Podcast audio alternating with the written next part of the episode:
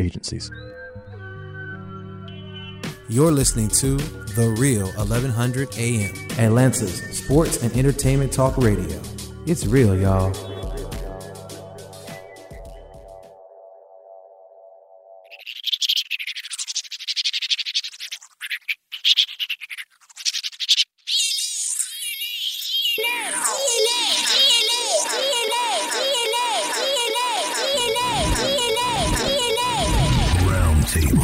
Welcome to DNA Sports Talk. This is Don the D and DNA. This is Ace of the A and DNA, where we come to you live each and every Monday, 7 to 9 p.m. Eastern Standard Time on WWWE AM 1100, iRadio Now, iHeartRadio, TuneIn Radio, where we bring the facts about sports. If you don't agree, say so. Tell the whole world the truth is back.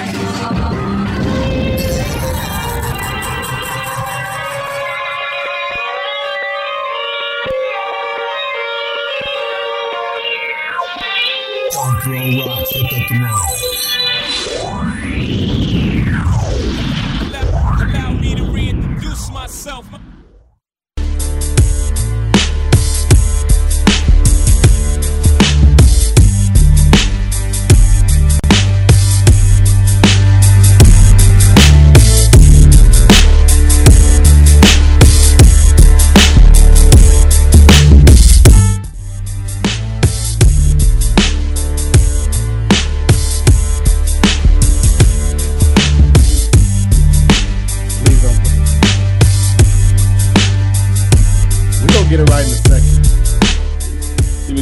I know he that's what happens when you don't show up. Hey man, somebody came in here, changed all my buttons and stuff. Things at different levels. Everybody, hey, don't blame us that you can't hear. And you got and y'all should know what his group is. Right. hey, it's return, baby. And what is his group? He a Falcons fan. No wonder he looks so happy. Right, exactly. So let's get some introductions. Hello and welcome to DNA Sports Talk. This is the Don the D and DNA. What's going on? This is Ace of the A and DNA. We're bringing the facts about sports. You don't agree? Say so. Once again, call in 404-603-8770. 404-603-8770 is the number to call in. 888-926-7562 is toll-free number. We're also live on Periscope as well as Facebook right now, so that you can see us and hear us as well. If you're tuned in visually, you can see we have a special guest in the building, Mr. Charlie Tucker. How you feeling? I'm good. After that weekend, watching those Tigers do their thing. Great game that we got to get into and discuss. A lot around college football. A lot around the NFL as well, but we're going to do more than just discuss those two things. Of course, we got some NASCAR. We got some PGA to discuss. Somebody's probably happy that somebody has picked themselves, but we'll talk about that a little later. First, Hamlin, Denny, NASCAR. I had a little short in my wire. I wonder what was going on. Can we keep that short in his wire, please? He just mad them Bears lost. No. See? Watch yourself. See? Y'all did win. That's right. Y'all did win. Barely. Did the Redskins win? You had a bye. That means you lost. Everybody in the division lost, so you won. We'll get into that as well. But first, Mr. Tucker, it's a pleasure to have you on with us. A live entertainment. Did I get that correct? Live events unlimited. But that's unlimited. Okay. Look, it's entertainment anyway, so I'm good however you call it, you know? I'm good. You are also a veteran from the Navy as well. Right. Played some Navy basketball for about 3 years. Got it in. It was great fun. Mm-hmm. Traveled, up and down the West Coast. Went over to Asia. Had a chance to play some ball there. So it was... as a 19, 20-year-old kid, it was just a great experience. Getting out, the cultural part, having fun playing sports, with my Navy comrades. It was a great thing.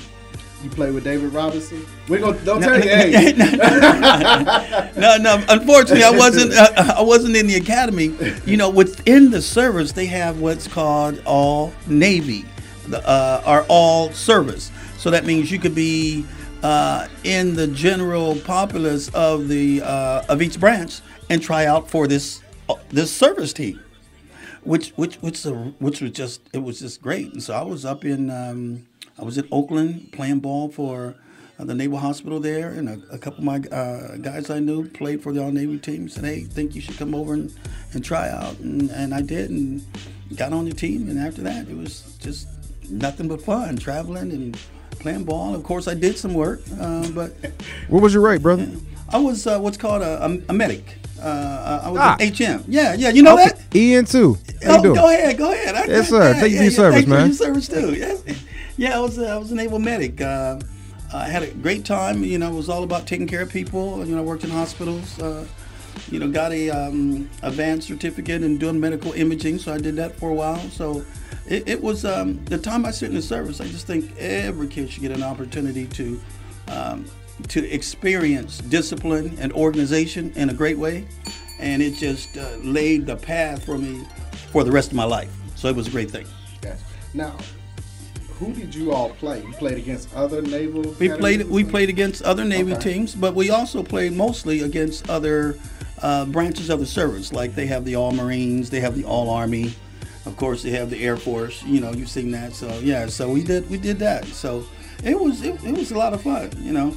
And you know, some unfortunately or fortunately, you know, athletes coming out of high school sometimes are not college ready yet. And so you actually played against some real good competition. Some guys, I mean, we all know somebody who was in the military that could have easily went on to do something else, right? Just depending upon circumstances. Yeah. And so some of those guys did. Of course, we all know, you know, like celebrities that were in the service that, you know, that were great athletes. I mean, people, you know, Sammy Davis, people don't understand that he was, not only was he a great entertainer, but he ran track in high school. Really? Nice. Yeah, yeah, he was a great performer. Harry Belafonte, the same thing.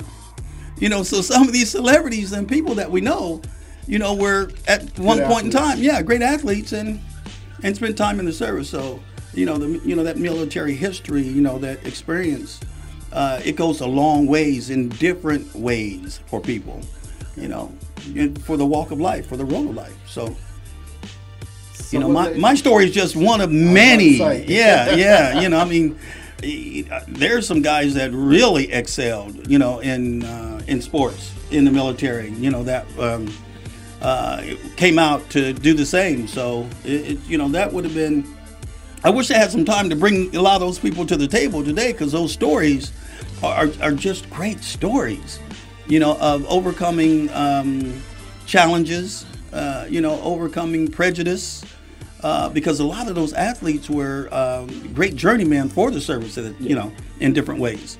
So, you know, it has its purpose, for sure. Go ahead. Do you feel now, speaking of, you mentioned, you know, the Sammy Davis and the Harry Belafonte. Do you feel now that then compared to now, people are more specialized in what they do compared to then previously, where you kind of had to know you had to know a skill set across the board, whether it be, yeah, I'm going into entertainment, but, you know, I needed to know some track and field. I needed to have some other trades and skills to move forward, whereas nowadays, if I go to school, I'm going to school to be an engineer or an IT tech or, you know, whatever it may be. And that's just it. That's their focus. Or if I'm going into sports, we see it all the time now. You don't see kids doing track and field too much. They, you know, they do if they play football. Yeah, but if you're a basketball player, you're not crossing over a lot of your, you know, a lot of the any other sports. Into so, any other, got it. You got know, it, so. Yeah. Well, my answer to that is one of my best friends was a high jumper for the All Navy track team. And he also played, or could have for sure played basketball. I mean, this guy was unbelievable. I think nowadays, as far as someone joining the service just to play or to be an athlete, does it happen? It could, but probably not, because, you know, their first, the first requirement is to be able to fit your billet and to do whatever it is that you're supposed to do in the military. Like I said, mine was doing medical work, and especially here in the 21st century, you know, I think it's even, you know, to your question, even more specialized when it comes to the job track that you get into and what you're doing and how you achieve you know, certain classifications, because it is, and it can be really specialized, especially naturally in IT, and, you know, Homeland Security, you know, some of these things, you know, that have become job tracks that didn't exist when I was in the service. I mean, of course it was IT, but not like it is today. Okay. So with that, how did you transition into the live event side of things? That's a really good question. For me, the work that I did in the military was my military work, but it wasn't really satisfying for me personally. I mean, I love taking care of people and doing, you know, various things, you know, as a medic, but as you can imagine, being in the hospital, being exposed to people that are sick, you know, it was a little bit of a challenge, you know, to see that day to day. Constantly, and so I was always looking for a balance to that, which the athletics actually helped me out a lot. But then I happened to be on this really small island called Lanai in the Hawaii chain, and I tell this story. I was working at the medical clinic. A buddy of mine was down at this hotel down by the water, which was this long, windy road from the city. And he called me one day and he asked me, Charlie, what are you doing? I said, I'm not doing anything. I'm sitting here reading a magazine. He says, come down to the hotel. I said, for what? He says, come down to the hotel. And I said, for what? Because it's a 30-minute ride, you know. I got 30 minutes coming back, you know. I'm like, out of your day. Yeah. What are we doing here? You know. So finally, the third time he said it, I knew it was something. I just didn't know what it was. So I grabbed a pager. So you can imagine. I mean, you millennials go to Google and look up pager. They're going to look at that thing and think it's a pacemaker. Oh, I mean, the changes, right? So I grabbed a pager, talked to my administrator, said, I'm going to run down to Manelli Bay Hotel. Which was the hotel, and I got down there, walked through the hotel, gorgeous place, you know, it's really fun, gorgeous place. So walked out to the pool, and I could see some people off to my right as I walked in, turned to them, and there was my buddy standing with Charles Barkley and Michael Jordan, and Barkley says, oh, there is another black guy on the island. Sound like Barkley. So they were there for an incentive trip with Nike, as it turns out. So, you know, the way that works is, you know, people qualify for, you know, these trips, you know, the sales staff. You've seen those kind of things where the sales staff qualifies for a trip. And part of the trip is being able to rub shoulders with people like celebs, you know, these athletes, you know, that were with Nike. So we jumped in the van, cruised around the island. They were asking me all kinds of questions. What's it like being, you know, you're one of the few, you know, what do you do? How do you do this? I mean, they were interested in the human story, you know, because they do this thing all the time. So they're looking for something a little different. So we do this tour. We wind up coming back to the city, really small place. And they ask, is there a gym? So, of course, we say, yeah, there's a gym. And they asked me, do you play? I said, well. Play at it. I said, well, and I didn't really go into it because I wanted to surprise them. Yeah. You know, I wanted to, you know, I didn't want to, you know, ham it up and then get out there and look like a clown. Right. I didn't want to do that. So I said, you know, I play a little bit. You know, they said, okay, cool, let's go to the gym. So we went to the gym. And, you know, of course, their big thing when they're doing things, you know, just playing around is just horse. Right. You know, they don't get into, you know, any. So, yeah, that's not it. So we were doing that. And what they have in Hawaii what's called the coconut wireless, which is where people talk. And before you knew it, the gym was just loaded, you know, because the administrator of the gym called his friend over at the bank, said, guess who's in the gym? You know, and then he called somebody else. They didn't do what you did. They didn't ask for time. They just showed up. Yeah. So before you knew it, everybody was crowding into the gym. You know, they were like Charles Barkley and Michael Jordan. I mean, this was, you can imagine the experience for some of these people, you know, to see them live, you know, and almost be, you know, be basically able to reach out and touch them.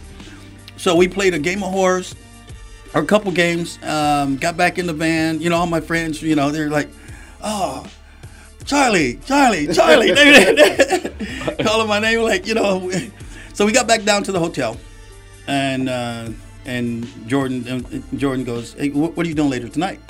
I said, well, nothing. He says, well, why don't you come back down to the hotel and hang out? He calls over the group leader and says, hey, I want this guy to hang out, you know, kind of take care of him kind of thing. So that's how I got connected to understanding what incentive trips were. Okay. And so after the group leader was talking to me about being a group leader and telling me that all they do is go to the best hotels, eat the best food, hang out in the best places, I said, I got to learn how to do that. You got to show me that. So it took a moment, you know, for them to kind of, you know, show me how to do it. And then I started, you know, volunteering, doing some work with them.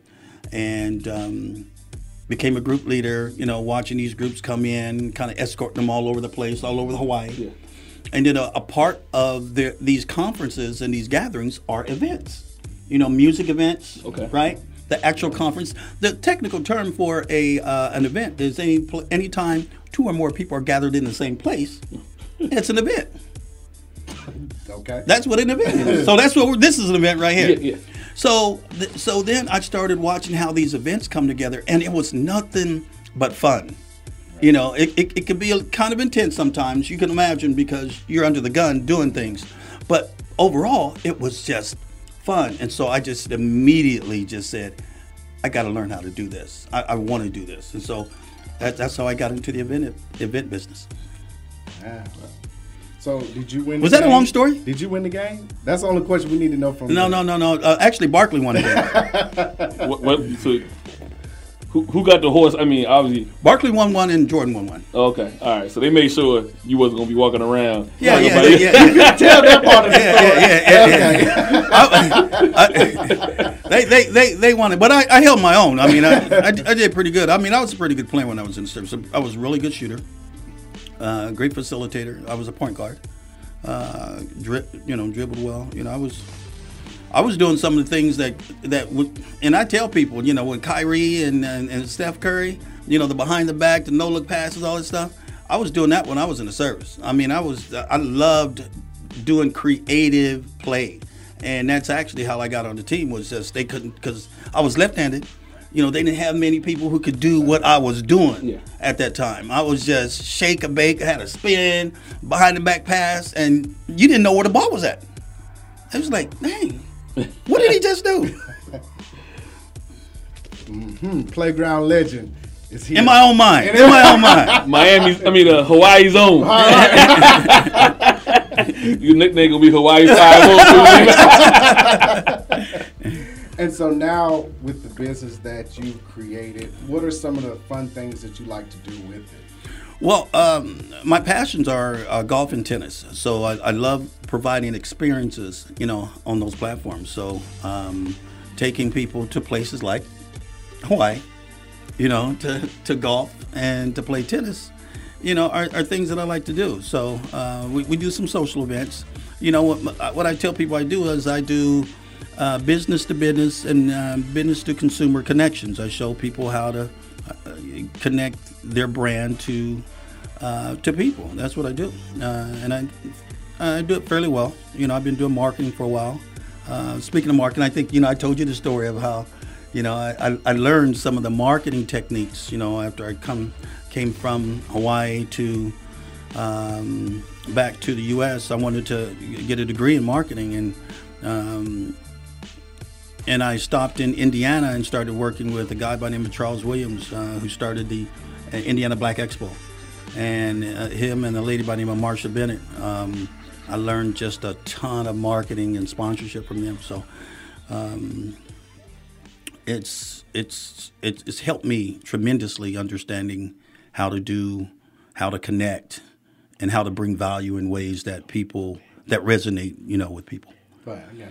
Now, looking at the tennis side of things, you had mentioned that there is a group here, well, nationally, I'll let you tell, that most people don't know about when it comes to tennis. Well, I mean, tennis players know about it. I think when I talk to you, it's called ALTA, which is the Atlanta Tennis League Association. And what it is, it's the largest amateur tennis association in the country here in Atlanta. And so there's tons of people that play. Do you play history by chance? No, I can get the ball over the net. Can you get it over the net? Yeah. Okay. Yeah. I can get the first serve over. Okay. Yeah. Well, that's the start of it. That's the start of it. So, yeah, this organization, I mean, this association has, I don't know the exact numbers, but they got tons of players. So, and they play seasonal play. So they get together, you know, they have different flights of talent. You know, so you could be a double B, a double C, and a double A player. You know, so you don't have to be playing. The benefit is you can play people who mimic how you play. Okay. So it's a great opportunity to get out, to be social, to be active. It's just tremendous, and people here in Atlanta take advantage of it. There's tons of places to play. Tons of coaches that, you know, they get involved, and it's a great association organization. Do they travel outside of Atlanta? Or? Absolutely. So what they have is they have the opportunity for you to play out to players, and then go and then play in the USTA events. So say you went out to, you get a chance to go and play on the USTA platform. Okay. You know, in some form or fashion. And so that's what I was saying. A lot of people don't even, well, of course, if you play tennis, you know, but the regular sports fan doesn't know. And to know that it's that big, that it's the biggest one in the country as well. Right. No, it's a tremendous opportunity to get involved and to be social and just depending upon what your interests are, you know, you could be as competitive as you want to be because they're probably some of the best players in the country playing outdoor tennis. Absolutely. In the country. I'm surprised you wasn't jumping in with the next question. Oh, no. Oh, you gonna let me have that? No, I was gonna let him finish up. I was gonna wait and ask his opinion on, Go ahead. So, let me set. What do you want to ask? Let me set this up first before I ask him. Set this up. So, there's a person in this room, in this building, on this side of the Mississippi. At this event. Well, that narrows it down right there. Yeah, who believes that Serena Williams will not win another title open, whether it be Australia, Wimbledon, another major? Well, I would say, I would ask the question, why is that person or does that person believe that? I think when it comes to Serena, I think she has shown her fortitude in so many different ways as far as the ability to be able to defy odds. The question basically just comes down to what is she, you know, how much does she want it? And, of course, only Serena knows that. And I will help him out a little bit. Last year he was like, he uses a word that gets him in trouble. Never. And that gets him in trouble. It got him in trouble with Tiger and getting in trouble with Serena. So Tiger's already took that box off. Because he won the Masters. I was adamant about Serena winning one last year. I think the longer she goes, the age and the drop off in her game, and then this past year, and I'm assuming going into next season, the level of competition has now caught up with her. So granted, she's getting to the championship round and losing. I just feel that the law of averages will, you know, when she starts not getting to the championship round, but she starts getting put out in the semifinals or start getting put out in the quarterfinals, then the likelihood of her getting one becomes much harder. Sure. But she just needs one. And so I'm still riding to the bank with her being able to get one. But as it goes on, I am So you're starting to side with that person who shall remain nameless. Yeah, but I'm not using the word. I'm not using the word never. Though. So that's the problem.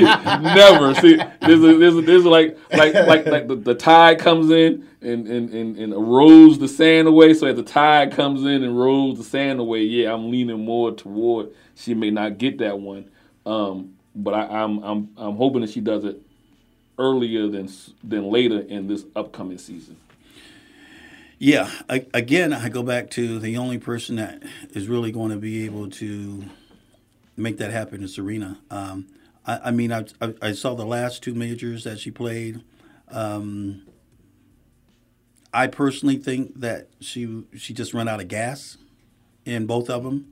It's a tremendous stress and challenge to do what she's trying to do just in great health and in a great environment. So she's got a kid, she still has some of the mommy stuff going on, or a lot of it going on.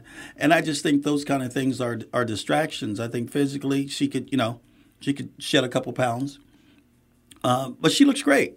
I just think for her to finish it, she's gonna need to concentrate, kind of like these UFC fighters do when they get away from their family, go into training, and just dig, and then come out ready, right. Almost like a metamorphosis kind of a thing. I think that's almost what she's gonna need to do. That sounds familiar.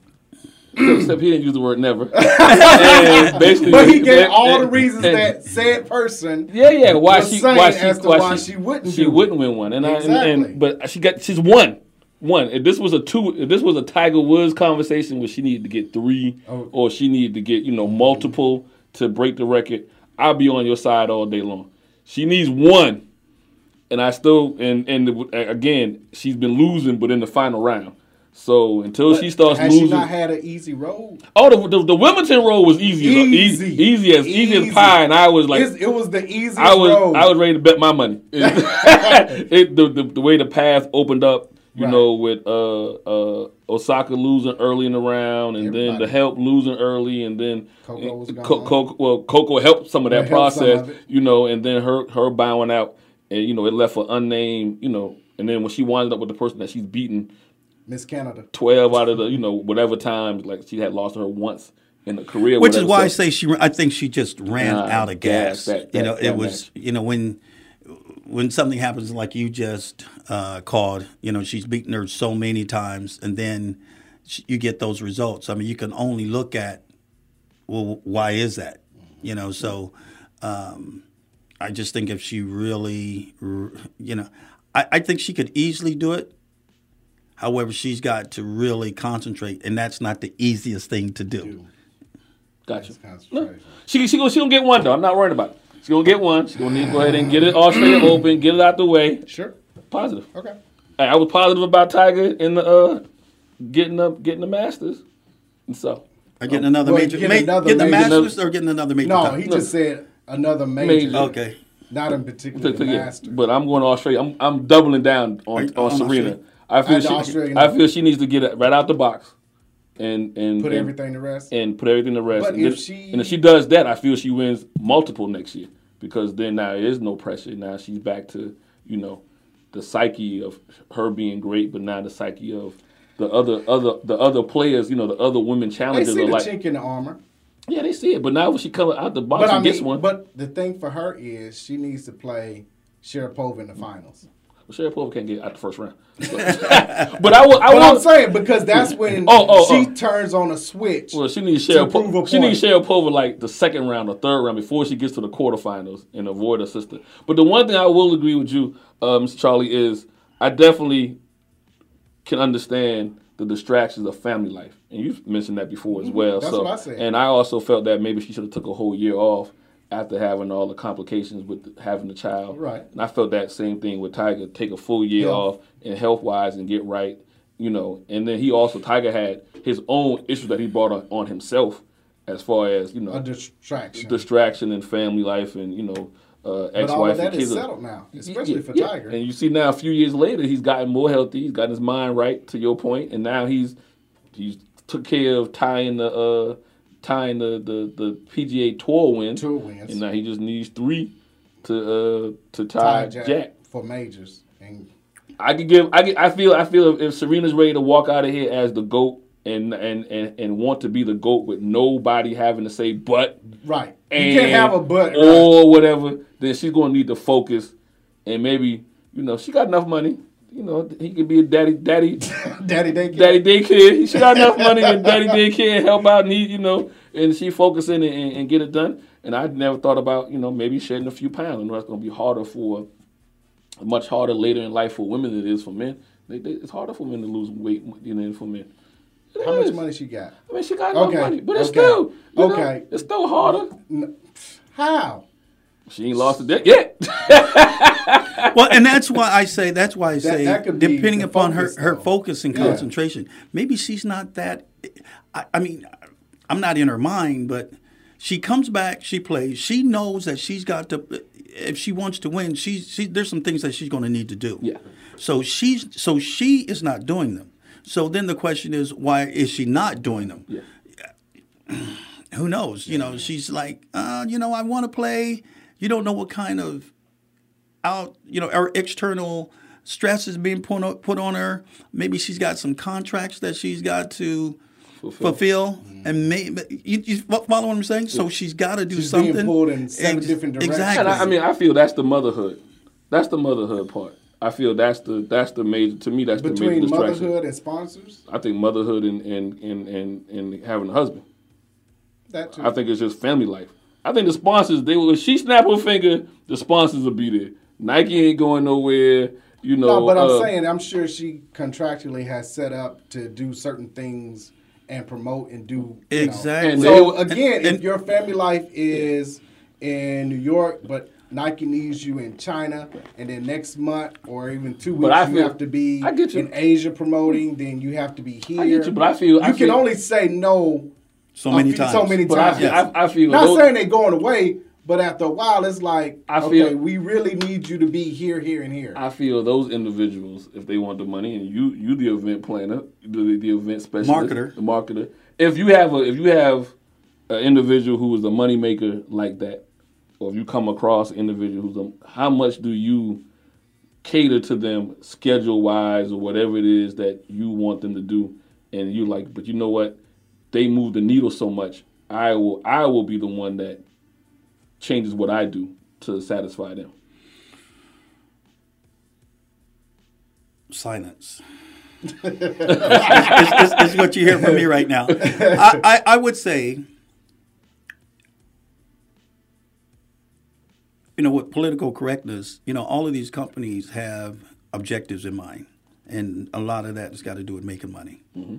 So if that objective does not fall in line with what her objective is. However, she's got obligations somewhere that she has to complete and fulfill. Well, then there could be some conflict there. So, and so if you think about it, maybe she meets the obligation, but she's like, you know what? And I don't know, but I'm not going to go all out to the end of it all. You don't know where the politics are in some of these things. So. So you show up to an event and you stay for the day when they really would like you to be there 3 days? Yeah, or you play your heart out up until the end and then like that was enough for me. And I'm done playing as hard as I can because I don't have it in me. You know, I don't have it in me physically, emotionally. I just my mind is somewhere else. So maybe that's what happens. You know, is that she just shuts it down or not even knowing it, just I've done enough. Because I truly think that Serena's got, I think she could win another. I mean, she got to those two majors just way too easy. She got there easy. She just didn't finish it. Gotcha. I mean, if she was ready to go, she wouldn't even get past some of the prelims, you know. I mean, she wouldn't be able to do that, but she's doing it. So I think she could still go. The only question is, does she want to go? Come on, Shamir, let's get it over with so we can stop having this conversation. And I can rub one more in. sad person. And invite everybody in who gonna love it. See, man, I tell you. Oh, I tell you what would be fun is when she's in these events. Let's have some watch parties. Yeah. And get some people together, get the Alta people together. There you go. And we do a fun broadcast event around it. That would be something to do. He'll be on an island by himself. He'll be on the island by himself, though. But I'll be there to support him. And too brutale. Hey, this is DNA Sports Talk. We come back. We want you all to make sure you tune into this question. Is it time to have the Rooney Rule in college football? This is DNA Sports Talk. It's 1100 a.m. We'll be right back.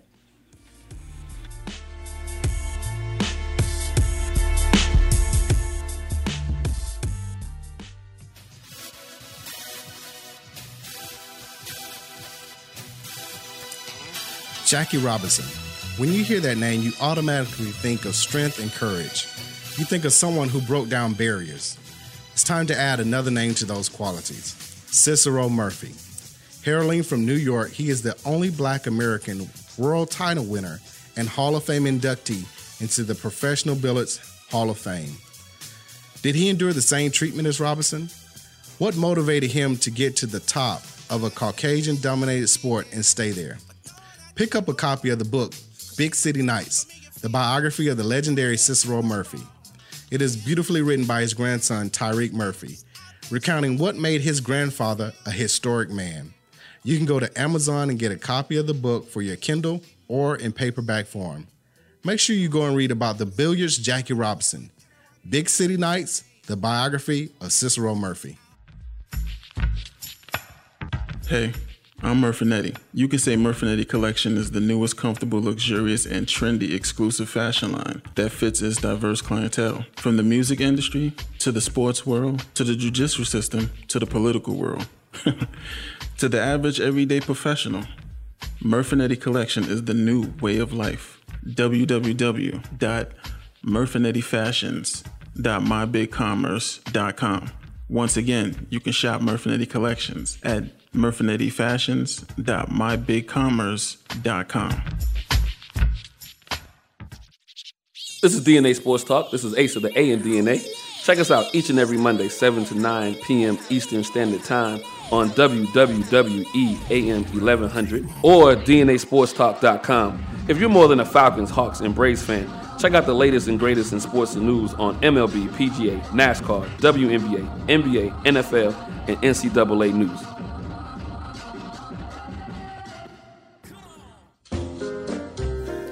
Are you tired of eating the same thing every week? Then wake up your taste buds and go to the best New Orleans-style food in Atlanta. Copeland's of New Orleans in Atlanta has the best Cajun-style food, specializing in seafood. The Jazz Brunch on Sunday from 10 a.m. to 4 p.m. is the best of both worlds. If you're a sports fan, they have several TVs and a great bar to watch your favorite team. Just be careful if the Saints are playing. Tell them DNA Sports Talk sent you. That's Copeland's of New Orleans in Atlanta, 3101 Carl Parkway, Atlanta, Georgia, 30309. Enjoy food and life. And now, back to DNA Sports Talk with Don Stinson and Asa Brown on WWWE 1100 AM.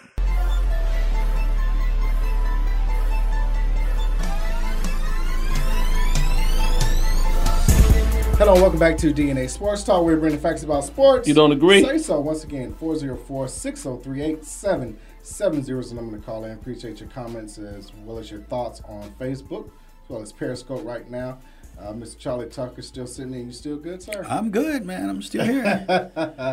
Excellent. Before we went to break, we were going to discuss the Rooney Rule and is it time for college football?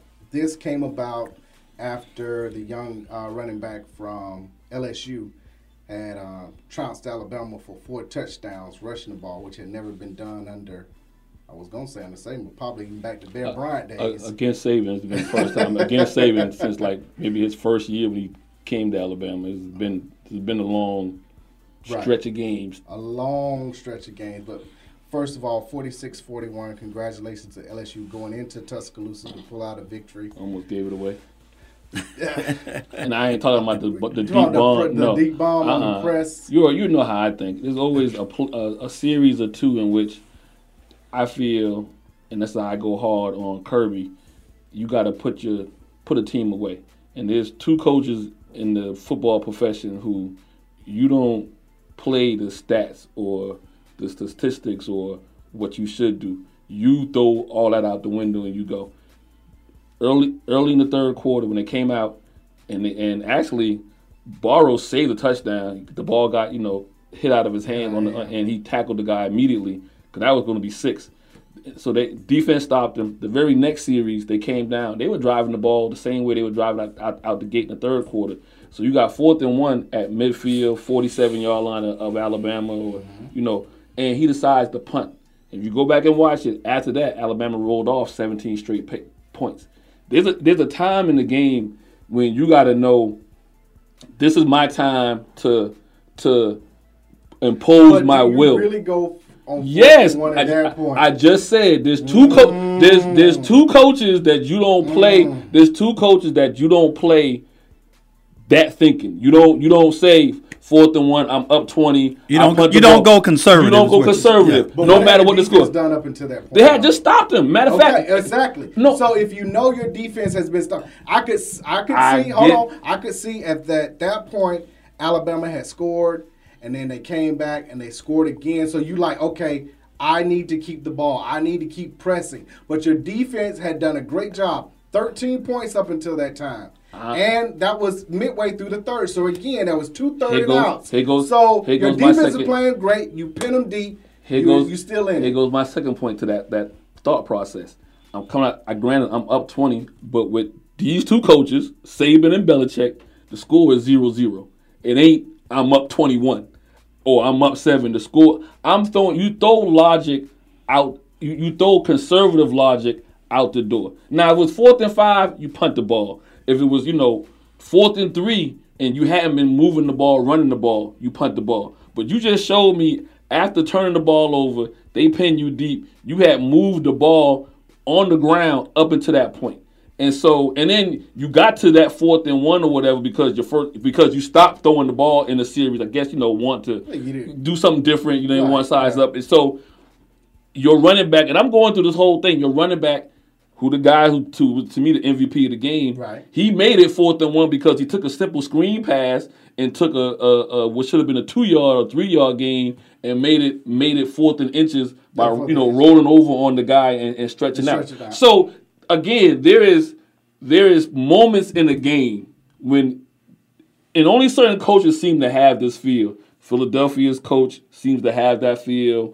The Mad Hatter seem to have that feel, you know what I mean? And to say, we're going to do this and make it happen. But now, if you go back to the Mad Hatter, who used to be at LSU, Les Miles, yeah, I think it was like close to 70% of the time when he tried a trick play or went for it, he got it. But that was because of the confidence he instilled into his team. So I don't know if Coach Orgeron had the same amount of confidence in his team because 80% of going for it on 4th down or pulling off a trick play is belief. It's belief. I get it. It's belief. And so at that point, he didn't see the belief in the kids to say, this is going to how you up 20. And I don't know. But my third point to that whole thing is, if you want to go by stats and you want to throw stuff and throwing stuff out the window, this is in either league, 4th and 1. If you go for it, you get it about 80. It's a clip of 80% or plus or more, or whatever. Not. Yes, it is. No, it's not. 4th and inches. No, it's not. No, it's not. Dev. Yeah, you're gonna have some moment. Just look up stats just in general. If going, in matter of fact, 4th and 1. 4th and 1. Just do it this year. And see what they have, what the stats tell you of teams that decide to go for it on 4th and 1, college and NFL.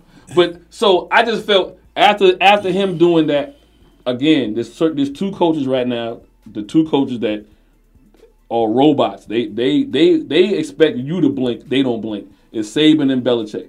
Once he punted that ball away, people could tell you where I was at. I was like, I said Alabama's gonna wind up winning this game. Because I just felt you left the door open. They came down. They scored again. then now the pressure's back on you. You on the road. You don't have that energy. The crowd is rocking. They came back, stopped 3-0. They came back and scored again. So immediately to probably sending a message to Alabama and saying, you know, it's going to be a long day in the trenches, baby. Now, they winded up getting back to that mindset midway through the fourth quarter, and they started handling the rock off and putting the pressure on. I think at the same time, I think Alabama ran out of gas because they had to play catch-up ball so much. You know what I mean? It's a lot when you down, and every play got to work. Every play has to go your way. That probably got to Alabama. But the game to me, on the score-wise, you're going to see 46-41, and you'll be like, it was a close game. I feel, and it was a good game, but I feel if you watch the game, LSU dominated the game way more than Alabama was in the game. But the points, the points won't tell you that if you just kind of flip on Sunday morning and seeing 46-41. Exactly. When I watch these games, it's great for me because it seems like some chess masters playing them. These mm-hmm. coaches against each other, figuring out who's going to do what, you know, schemes. How it's going to happen. I love the pregame interviews when the LSU coach came out and said, "We coming." I thought that made a statement, and his players showed that. I felt he got away from him for a couple of drives, and he got back to it. And I think with Alabama, that's going to happen. I mean, how many times have we seen that happen to other teams, i.e. Georgia? And them not being able to come back, to be resilient enough and confident enough to overcome those challenges. I think that showed something really special about the LSU players. I mean, they knew that Alabama was going to make some runs. Yeah. I mean, you can't stop them from making. I mean, so for them to do what they did and to continually do it, you know, through the fourth quarter and into the final minutes, they believed. Yeah. They truly believed. So it was a great. It was a great game. To answer your question about the Rooney Rule, my answer would be no. For those who don't know, the Rooney Rule was established by the NFL roughly 10 years ago now to make sure that black head coaches and executives had an interview with positions that were open. You had to have a certain number of minorities interviewed. Whether they got the job or not was different, but they at least got the interview for those positions. So at this point in college football, there is about 9% of Division I coaches are black. Head coaches or coaches? Head coaches. Then what's the percentage as far as assistant coaches? It's less than that. It's 4%. Which, to a degree, if you think about it in retrospect, it makes sense because how many athletic directors are black? So if you're a black head athletic director, you're more likely to have a pool of black coaches, assistants, as well as head coaches to pick from. If you're a white AD, you're more likely to have people. Just the opposite. You're right. It's just the opposite. So I said no earlier because I thought that I thought the assistant coaches would have been a whole lot higher. No. Than head coaches, but I thought assistant coaches would have been. You know, and you think about schools like Miami, Florida State, Alabama, not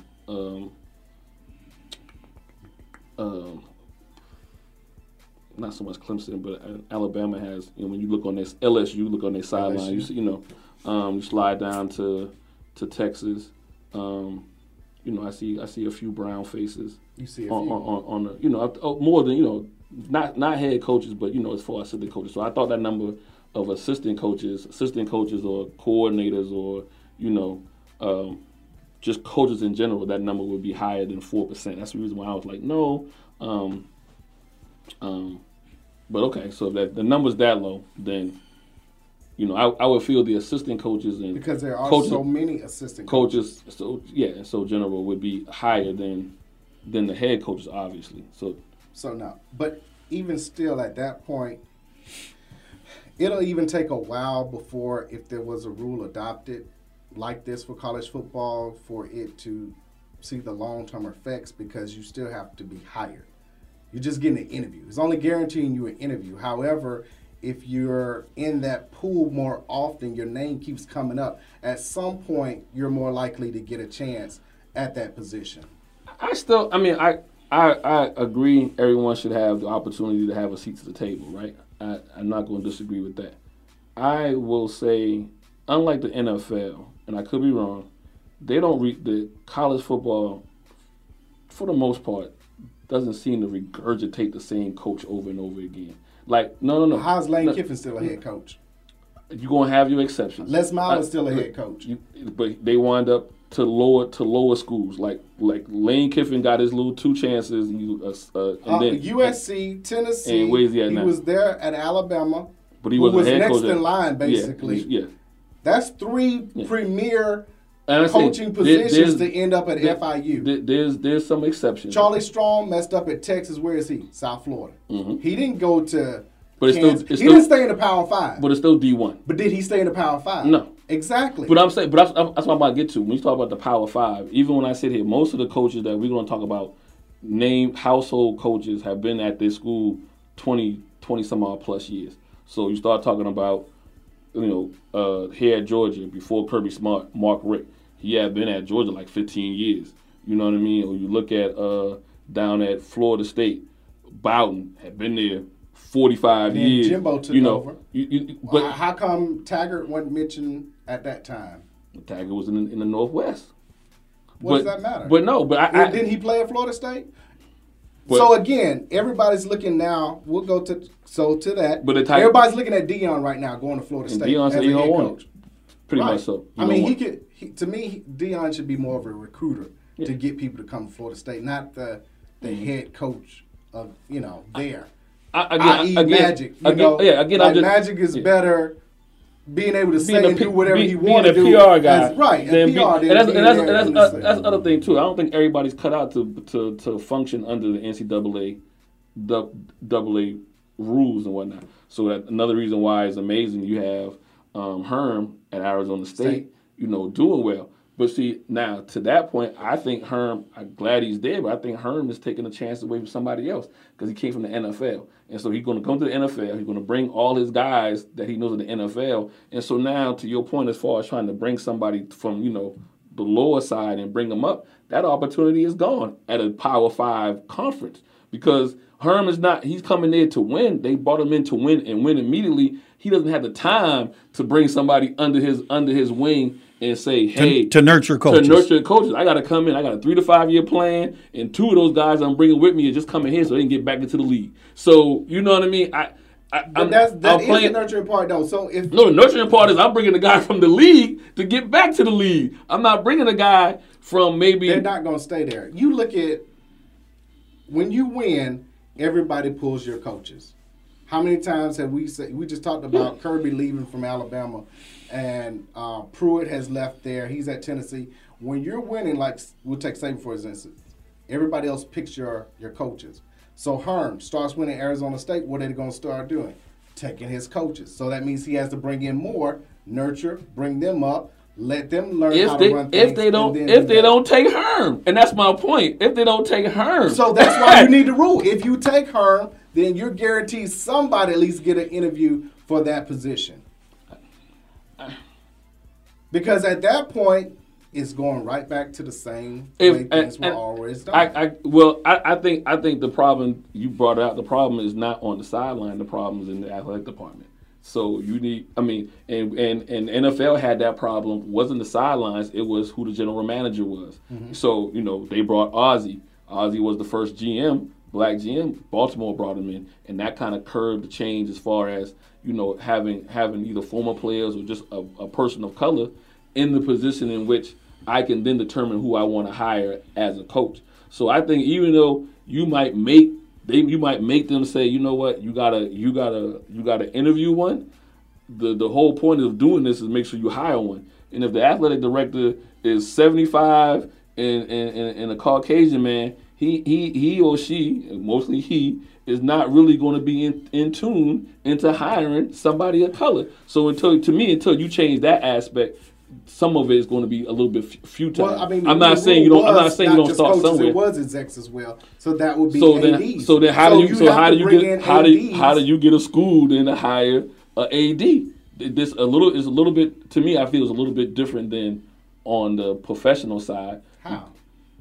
Well, I think on the professional side, a lot of those decisions are made in the front office. Mm-hmm.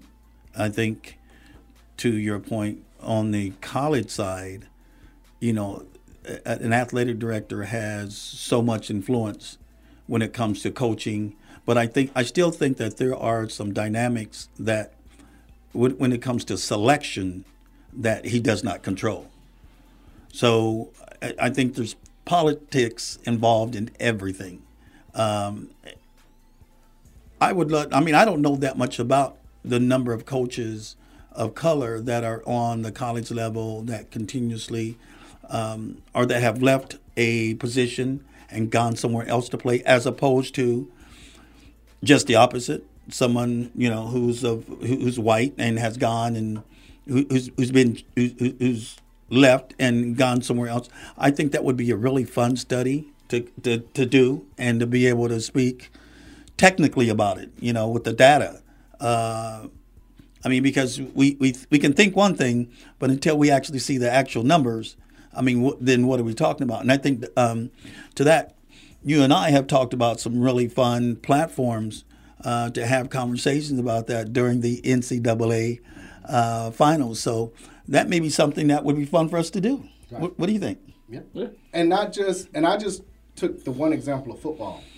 We can go basketball, we can go baseball, we can go golf, we can go lacrosse.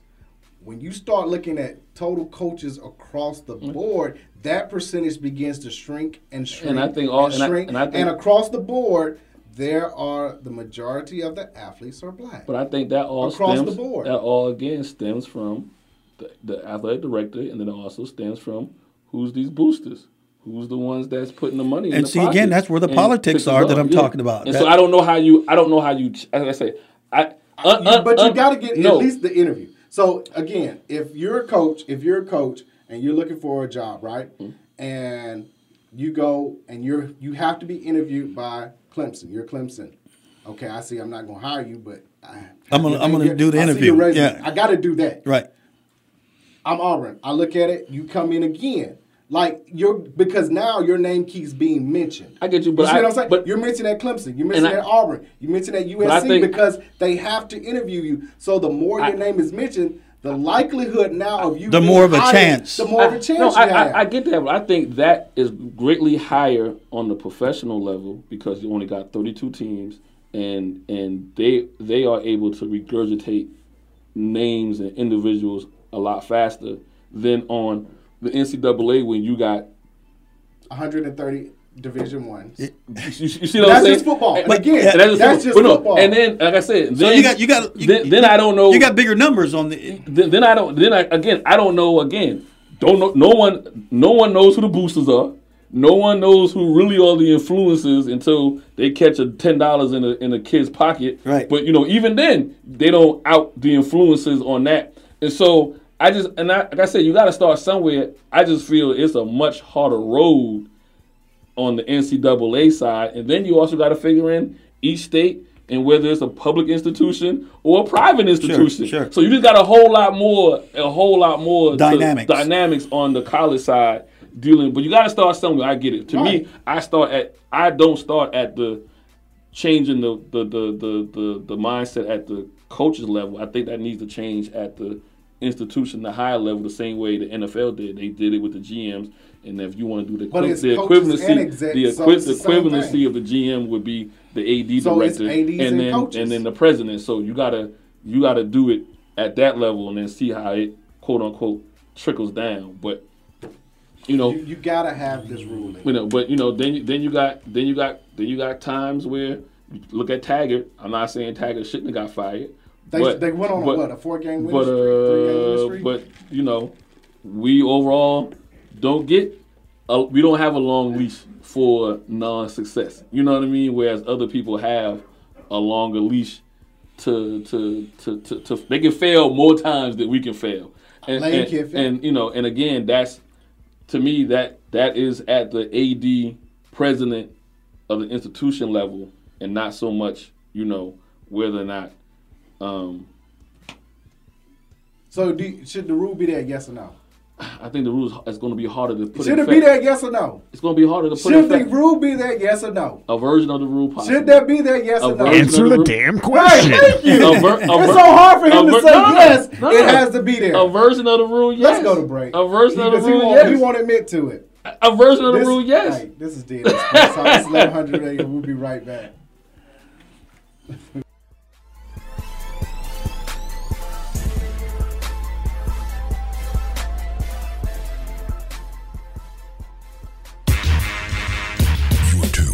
WWE, AM 1100.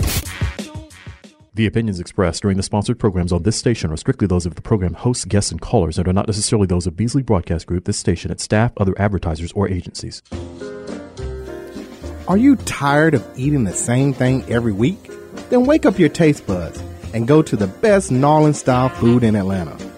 Copeland's of New Orleans in Atlanta has the best Cajun-style food, specializing in seafood. The Jazz Brunch on Sunday from 10 a.m. to 4 p.m. is the best of both worlds. If you're a sports fan, they have several TVs and a great bar to watch your favorite team. Just be careful if the Saints are playing. Tell them DNA Sports Talk sent you. That's Copeland's of New Orleans in Atlanta, 3101 Carl Parkway, Atlanta, Georgia, 30309. Enjoy food and life. This is DNA Sports Talk. This is Don, the D in DNA. Make sure you check us out each and every Monday, 7 to 9 p.m. Eastern Standard Time through TuneIn Radio, iRadio Now, and iHeartRadio. And make sure you check out DNASportsTalk.com. If you're more than just a Hawks, Falcons, or Braves fan, get the latest and greatest sports news on MLB, PGA, NASCAR, WNBA, NBA, NCAA, and NFL news and highlights.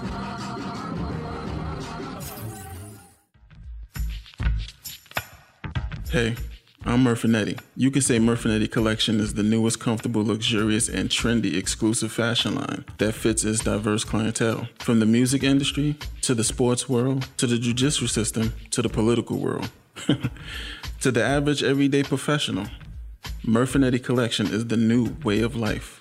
www.murfinettifashions.mybigcommerce.com.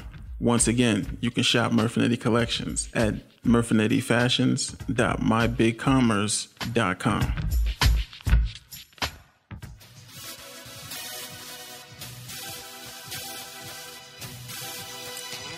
Jackie Robinson.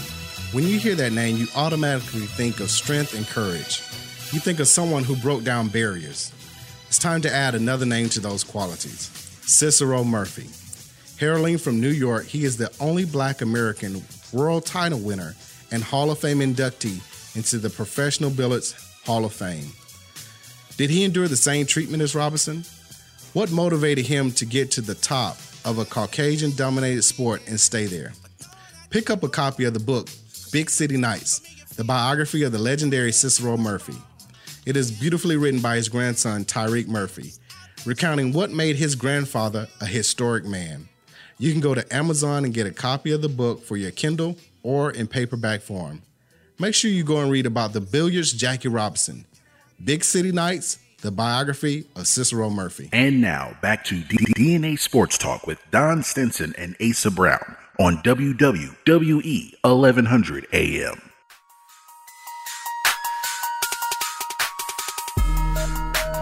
Hello, welcome back to DNA Sports Talk. This is Don, the D in DNA. This is Ace, the A in DNA. We're bringing facts about sports. You don't agree? Say so. 44603-8770. Also live on Periscope as well as Facebook. Mr. Charlie Tucker, before we let you get out of here, you got to do one thing. Let everybody know how they can reach you, sir. Well, the best way to reach me is naturally through email, and that's Charlie and with the IE at liveeventsunlimited.com.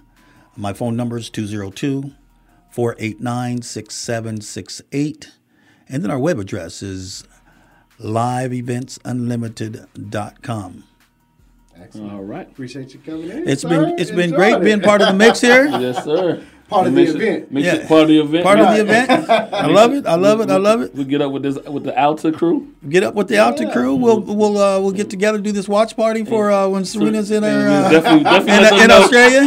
Matter of fact, let them know the D. Yeah. Not the A. He said she gonna win. It wasn't gonna win one more. Of course, we need to get the word to Serena to. Oh yeah, get the word. Gotta step it up. Gotta make me right. In order for that to happen, I got my neck on the line. Come on now. Well, we just want to see her success and go down in history as the greatest. Not that she won't now, as the greatest female player. We just don't want to hear no and no but. And we all know that's it's almost impossible not to hear. No. If she went one more, we definitely won't hear no. In his word, we'll never hear and or. Somebody will come up with something, hey. But she lost those two before she won. It always is someone. Always. Well, it's been fun, guys. Yes, sir. We appreciate it. I look forward. Man. So right now on the line, we got our resident prep sports guru, Mr. Damian Lewis. How you feeling, man? Guys, I appreciate the guru tag. Well, believe it or not, first things first, believe it or not, it's Monday night and I'm leaving a high school football game. And it's not a makeup game. It's actually, it was a mini playoff series. Of course, the regular season ended for football, high school football here in Georgia, technically on Friday. But due to how teams decided that they want to get some wins and try to live on another life. We had a couple of classifications that had some playoff series, mini series, and if you're not familiar with a mini series, basically the way it works is typically two or three teams that end up with the same record. They'll come in, they'll do a coin toss, all that good stuff. In this situation, it was three teams in Class 5A. It was Lithia Springs. Banneker and Lithia Springs, Banneker and Maynard Jackson. And so what happened was they did a coin toss. The team that won the coin toss, they got to sit out the first game, and then the first two teams played. So in this particular series, we had Maynard Jackson taking on Lithia Springs first. So the way the miniseries work is just not a full game. You play 2 5-minute halves. And the in-between half, you only get, like a 2-minute break, 2-3-minute break in between. And so the first game between Lithia Springs and Maynard Jackson actually went to overtime, double overtime. Lithia Springs won on a field goal in double overtime. So then they had to turn around, get right back on the field for Banneker, and they beat Banneker 7-6 to advance to the playoffs for the first time in school history. Wow. So... yeah, so it was a very interesting 2 hours because they started at 6 and it's all over. It's both games already done. So, and with that being said, as we get ready for the playoffs, I really just kind of want to focus on football tonight and just kind of talk about some of the top teams to watch. Top 5 teams I'd say to watch in week one. Not necessarily throughout the playoffs. This isn't necessarily teams I'm going to say that are the top teams or anything like that in the state. Just some teams to kind of watch and see what they do in week one here in the playoffs.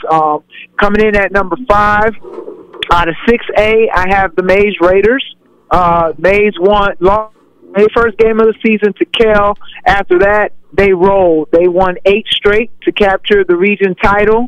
It's just been a phenomenal year for them. They had 2 big region wins, including one over Creekside, another over South Paulding.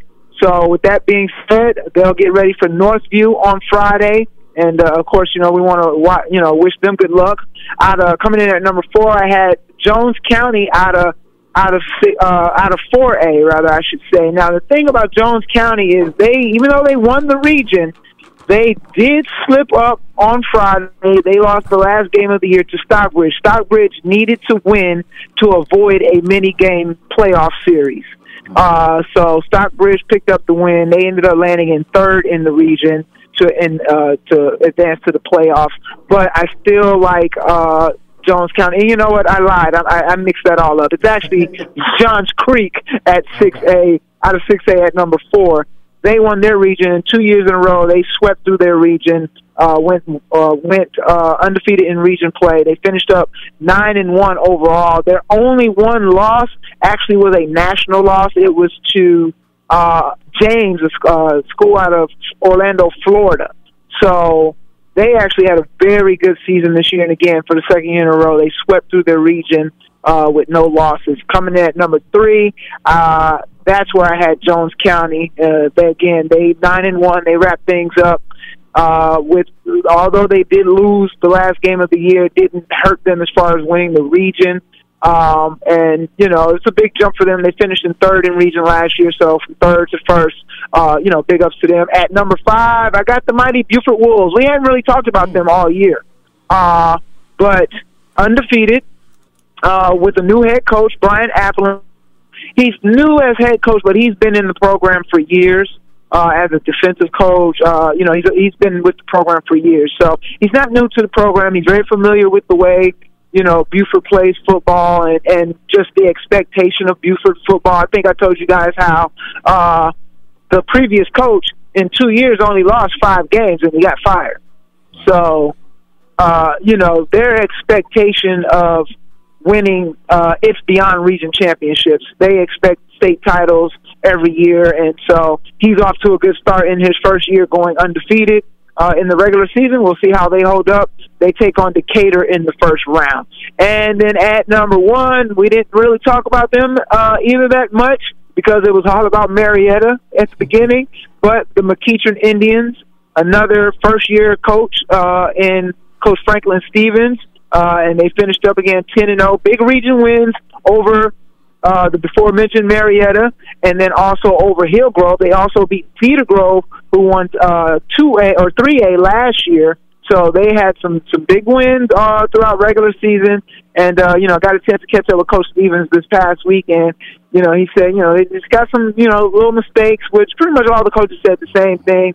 Turnovers is the biggest Achilles heel that most of these teams felt like they had, and they all felt like if they can clean up the turnovers and control possession, they can make good runs and potentially capture a state title. So it's going to be a very interesting first week. But again, the season didn't end Friday. It actually ended tonight. Not sure what's going on with those other two classification miniseries. I'll find that out when I get home, but that's what I got for you guys this week.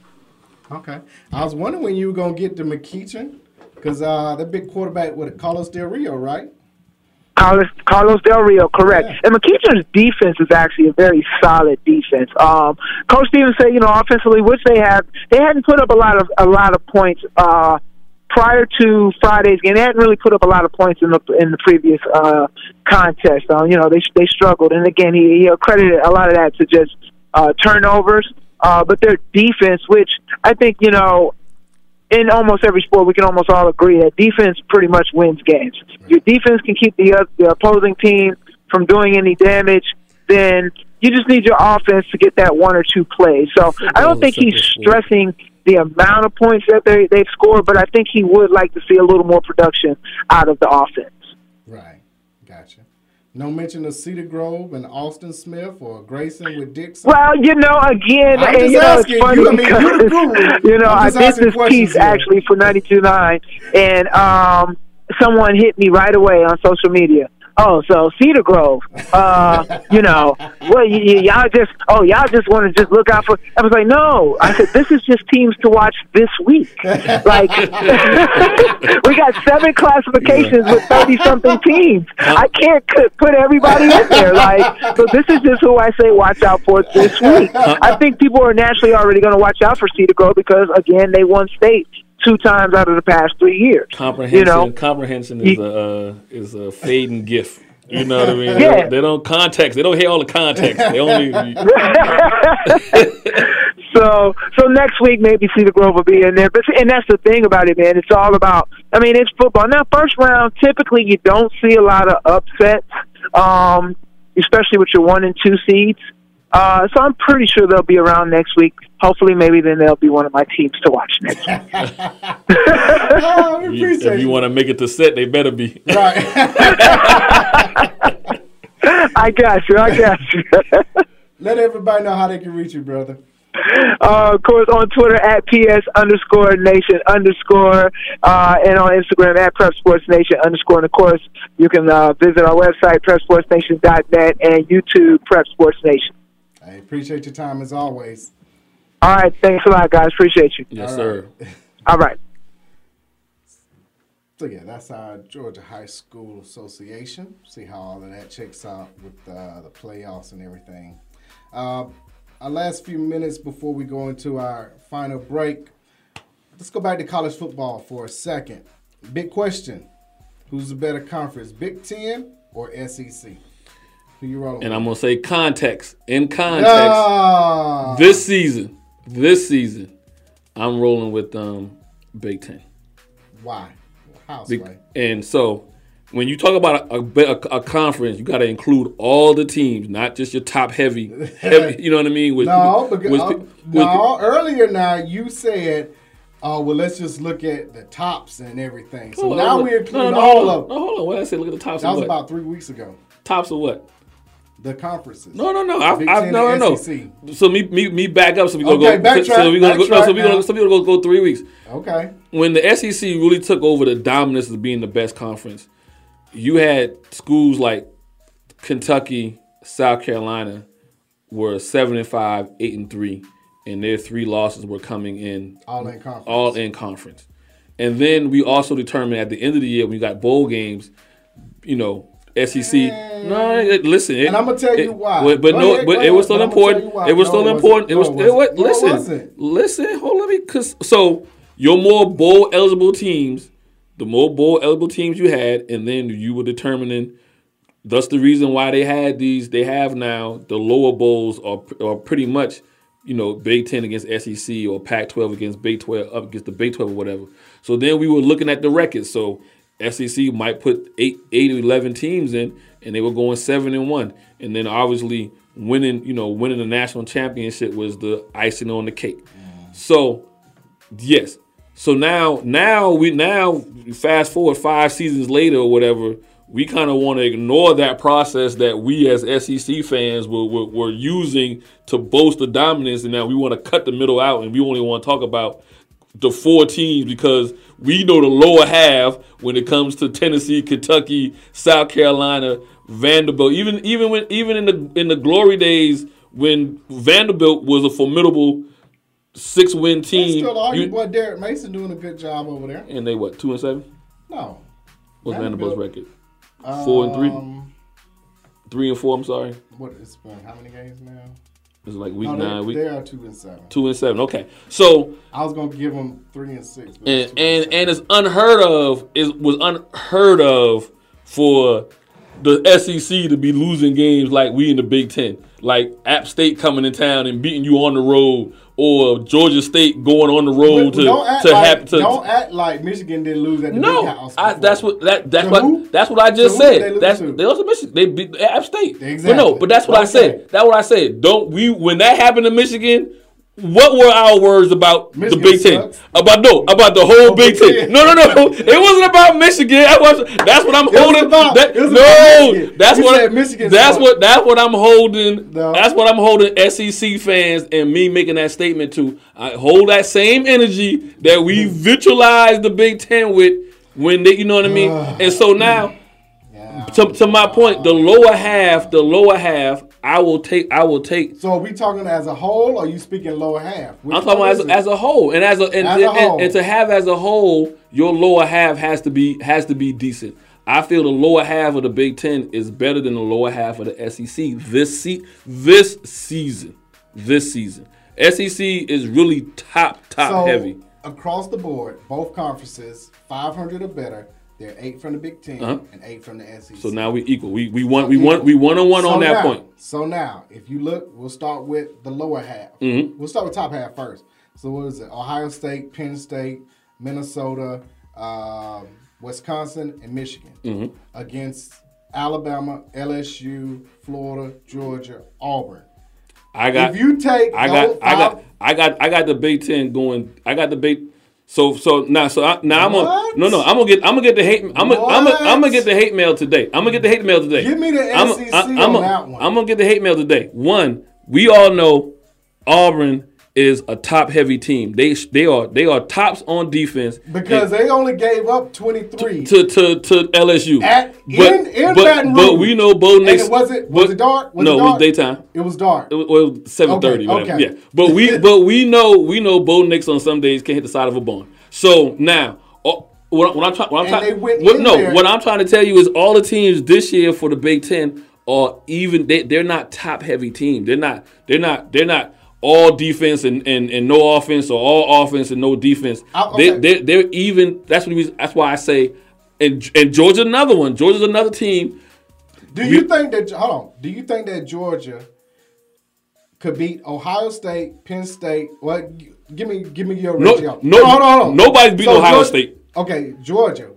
Ohio State, Penn State, Michigan, Wisconsin, and Minnesota. How many games would Georgia win against one of each of those teams? I get the upper hand to Georgia on Minnesota, and I get the upper hand to Georgia on Michigan. No, Penn State. No, actually, I get them on Michigan. This year, I won't give them the upper hand. Ohio State, they lose to. Penn State, they lose to. They'll beat Penn State. And they won't beat Wisconsin. They'll beat Wisconsin. In a neutral field, they'll beat Wisconsin. I don't think so. I say Ohio State, they won't beat Ohio State. Nobody's beating Ohio State. Nobody's beating Ohio State. So that's 4-1. No. I'm saying 4-1. You say 1. I'm giving them 2-3. 2-3. Ohio State. Okay. You think Ohio State would probably beat? Would it be LSU? Or Alabama, Ohio State? Neutral field. Right now, both. Neutral field. They'll beat both. I don't think they beat LSU. I think they beat LSU. I don't see it. Again, all the SEC teams this year, the top SEC teams this year, they have fluctuated. Okay, you know what I mean? Let's go Auburn. Mm-hmm. Out of the top 5 in the Big Ten. Auburn losing all of them. You crazy. All of them. You crazy. Because they don't have no. Minnesota. And I like Auburn. They don't have no offense. Minnesota. Yes. On the neutral field. Yes. Auburn will lose to Minnesota. Yes. You crazy. Yes. You smoking. No, I'm not. You took too many gummies like Deion Waiters. No, I'm not. I got Auburn. Impossible. The top 4 teams in the SEC is Georgia, Alabama, LSU, Florida. Auburn. I'm with 5. But I'm just saying Auburn's that stretch, that bridge from wanting to be in the 4 to being in the bottom half because they are an uneven team. I know we're going to be down to Opelika next this weekend coming up, and I can get all the hate or whatever, but you can't tell me they're not. You're going to have your red and black on too? No. Apparently that's where you go. No. I'm going to have on whatever Big Ten colors. Because that's what Ohio State do. You're going to be on Big Ten. No. So I'm just saying Auburn is an uneven team this year. I'm saying it publicly. People privately will say it privately that they're an uneven team. They're top heavy. Minnesota on a neutral field? Wisconsin on a neutral field? This season. And I'm also telling people, most of y'all folks ain't watched the Big Ten this year. I have. They've been on every week with a big matchup. And we've seen how it goes. If it's not Ohio State, that's it. That's it. Who else you got? It's SEC. No, I'm saying no. Who else you got? Time out as far as putting together. I got Florida on the neutral field. Florida beats Minnesota. They beat Michigan. They beat Penn State. They don't beat Ohio State, and I don't think Florida beats Wisconsin. I got Florida going 3-2. Okay. I got Florida going 2-3. LSU. I got LSU 4-1. That's again. Definitely 4-1. I don't know about Ohio State. No one's beating Ohio State. I got Alabama 4-1. No one's beating Ohio State. Everybody else in the top 5, I got at 2-3. As far as on both sides, I got this season. I got Minnesota. Really think Minnesota's that? The Big Ten's top 5 that you mentioned are better than SEC's top 5. Looking at bowl games, if it's not a playoff game, or we'll go back a little bit. If it wasn't when this was the BCS era, and they had those matchups. Don't tell me. Don't listen. It was even. But it doesn't matter about if you played December 25th, or if you played. It didn't matter because look. Those kids have been in school. Talking about me for what have 3 months, and then all of a sudden you got a week. after your finals that you do, you know, they do some practices. I'm going to ask you a question. And then you fly down to Tampa or Orlando or whatever to play a meaningless game. Devin. It doesn't matter. I need you top timing right now. I'm going to ask this one question right here. And I never heard that matter.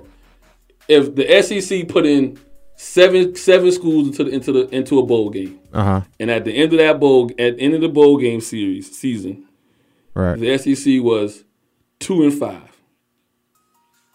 Would it not matter, or would they be a problem?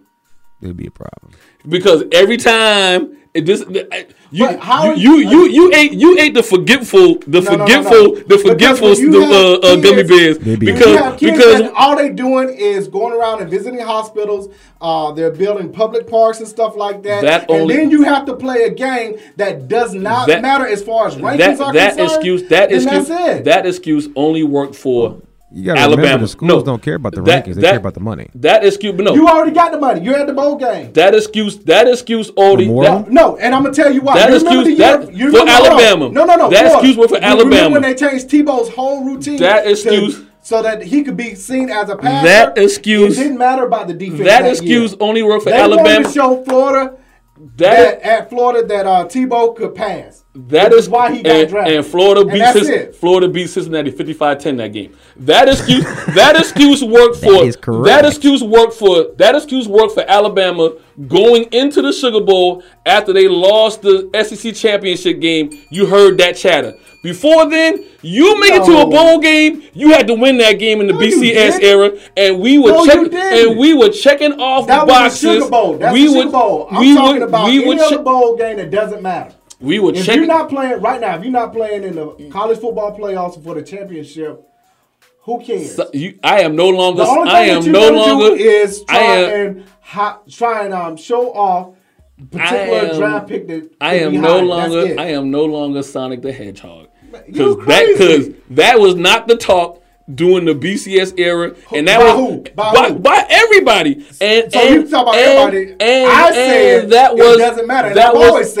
was the argument. The BCS era and the bowl games and the domination was the argument that got us to the playoffs because part of the criteria that people were using. How many bowl games do we have?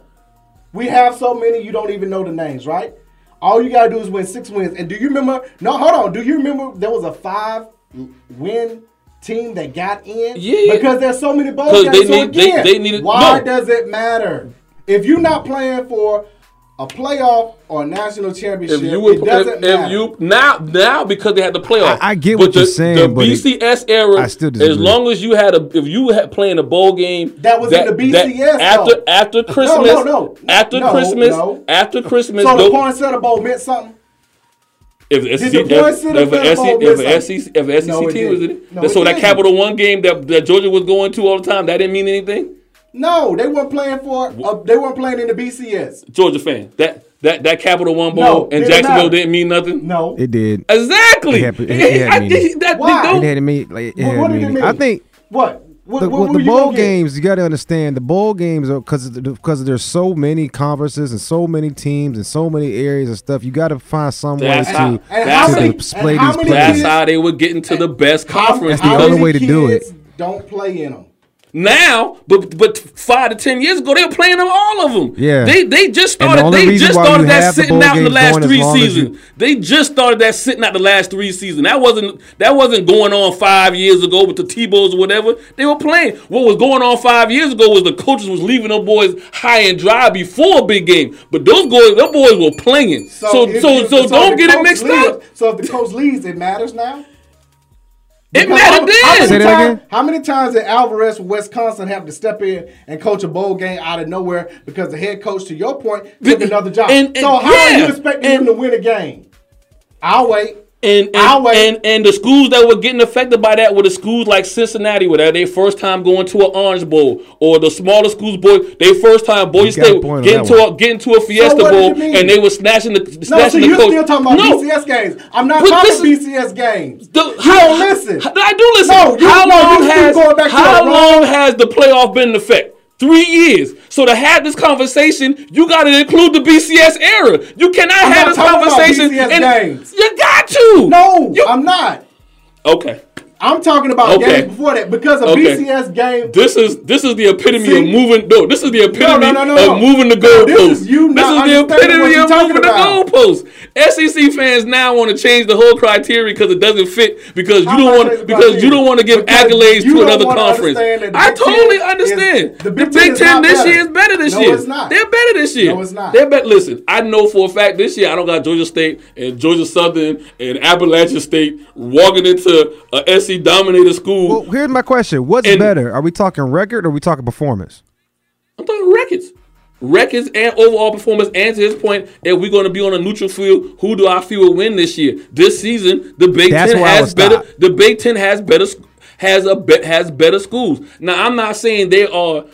Everybody about the same. Rutgers is 2 wins.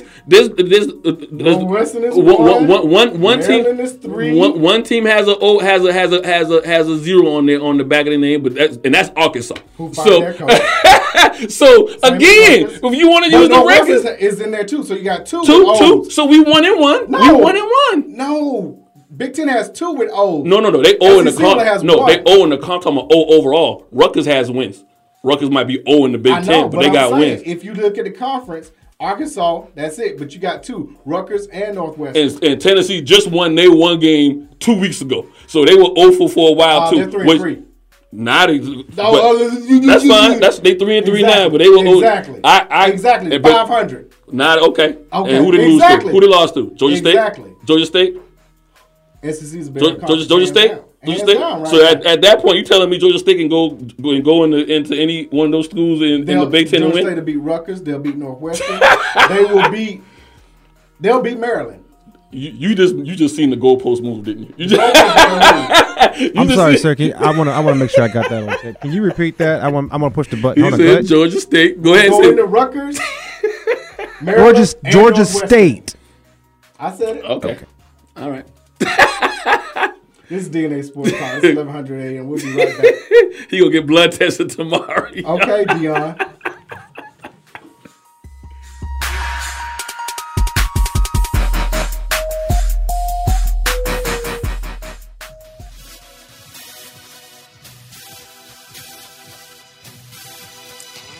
Jackie Robinson. When you hear that name, you automatically think of strength and courage.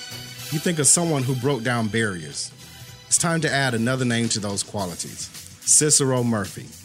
Hailing from New York, he is the only Black American world title winner and Hall of Fame inductee into the Professional Billiards Hall of Fame. Did he endure the same treatment as Robinson? What motivated him to get to the top of a Caucasian-dominated sport and stay there?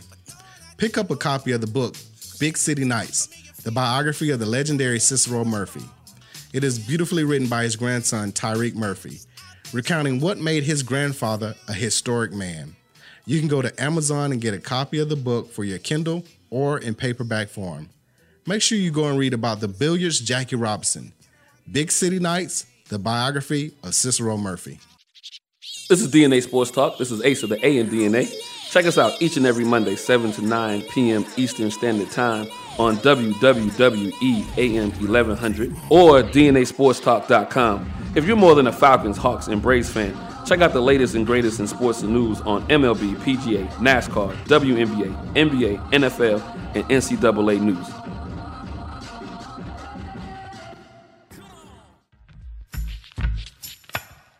Hey. I'm Murfinetti. You can say Murfinetti Collection is the newest, comfortable, luxurious, and trendy exclusive fashion line that fits its diverse clientele. From the music industry, to the sports world, to the judicial system, to the political world, to the average everyday professional, Murfinetti Collection is the new way of life. www.murfinettifashions.mybigcommerce.com. Once again, you can shop Murfinetti Collections at murfinettifashions.mybigcommerce.com.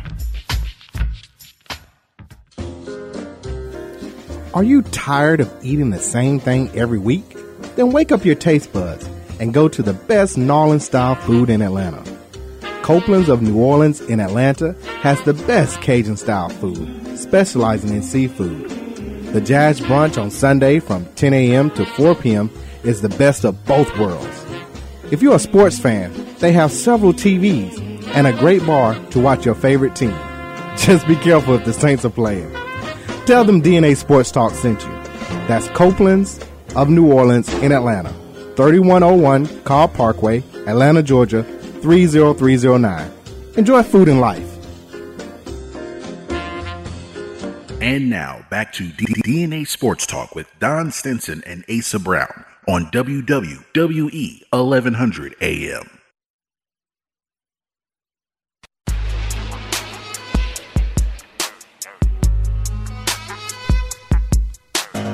Hello, welcome back to DNA Sports Talk, where we bring the facts about sports. You don't agree? Say so. Once again, 404-603-8770 is the number to call in. Also live on Periscope as well as Facebook. So after winning that last argument, go ahead to the next point. After winning that last argument, you go on to the next point. No problem. Staying in college for a second, about a week now, it was determined that college athletes could now have the possibility of making money off of their likeness. We say that correctly. They have the possibility of making money. I see where you're going, man. I see where you're going. I see what you did there. Because at the end of the day, according to the NCAA, it is still left up to that particular division, whether that's 1, 2, or 3. How that will be decided upon. There's where I'm very confused, because aren't these laws that are being put in place? So what is the NCAA, who doesn't have any real authority, to be honest with you? How are they implementing their rules on that? You know, how is a collegiate organization basically overseeing political laws? Like these are laws, and like California passed that law because they are an organization, and as an organization, I gave the example of as a company, the president can come in and say everybody can wear jeans on Friday. However, it's left up to your manager's discretion. So that means that the NCAA said yes, you can make money off your likeness. However, you have to check in with your whoever your division is, and then they are the ones that have the final say, the conference. Right? In this case, wouldn't the CEO be the lawmakers in the state? Because each state is doing this separately. It would be different if they did like nationwide as one in one fell swoop, which then that's not going to happen. You know, they're not going to make a federal law about this. But they control what happens for the student athlete as long as they are part of the NCAA. It would have, if that's the case, then how did the law get passed? Because they've been fighting that for forever. Well, the law got passed because the state of California has. That's my point. So who's the state of California has authority over NCAA in the state of California. That's how it works. Mm-hmm. Got you. I was wrong. I was trying to figure out. So who's the captain of the boat? You know what I'm saying? Because it's like, is it the state or is it the NCAA? And or does NCAA can only add to rules that are created in each state? Is that what it is? But the school can still stop even with that, yeah, the school can still put in laws. I mean, you still got to sign off on stuff. You got to still sign off on scholarships. You can still put stuff, amendments within there that says that. You just have the possibility. And actually, this is the reason why, you know, we talked about the Rooney Rule that you wanted to bring up, why I feel it's so much harder in the collegiate level than it is on the professional side. One, just because of the mere amount of people that would be involved, whereas on the professional side, you got 32 teams, 32 owners, 30, you know, it's a defined number. And you have the NFL, which is basically a human resource to the owners. And, you know, they can actually put in rules and teeth to make the teams abide by. You can do that with the NCAA. It's a lot harder though. You know what I mean? Because I can. If they just came out, California just came out and said, "Hey, across the world, I gotta pay kids." But now the NCAA is, well, we can figure your likeness may be depending on we use it or not. We can make it a gray area on whether or not we pay. It just elongates the process and to kids possibly being able to get their money. It's called putting a ban on the school. You know, so it is a lot. It's a lot. Well, different than the NFL because the NFL, the only thing you can do is basically suspend. I mean, you can fine them and you can take away draft picks, right? Mm-hmm. Well, here I can ban you if I want to. Yeah, if I'm NCAA, because you see they have autonomy. You saw what happened to you're talking about the state. You mean the state can ban, or the NCAA can ban the student? They can ban the student and not lose it. I'm talking about what's the teeth in it for the state of California or the state of South Carolina or the state of Texas to then tell the NCAA if you don't do this, what's their punishment? Because lo and behold, the schools are bringing money to the state. So, do you get to a point where you cutting your nose off to spite your face? Think about how the SEC network came about, the Big Ten network. I mean, I think Texas has their own network. Yeah. It's because the athletes are playing well. They want to be seen on TV. If I'm the NCAA, I can take those rights away. And you could cut off your nose, spite your face. But at some point, you could make, if they really wanted to make California an example, they could.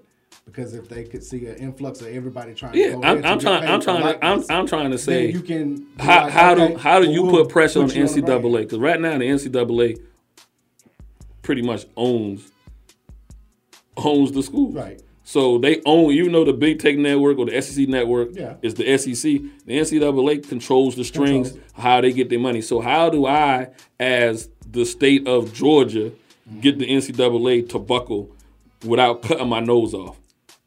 That's when you get, basically you have to fledge out on your own and say, okay, we're going to have the students come here. They're going to get paid for their likeness.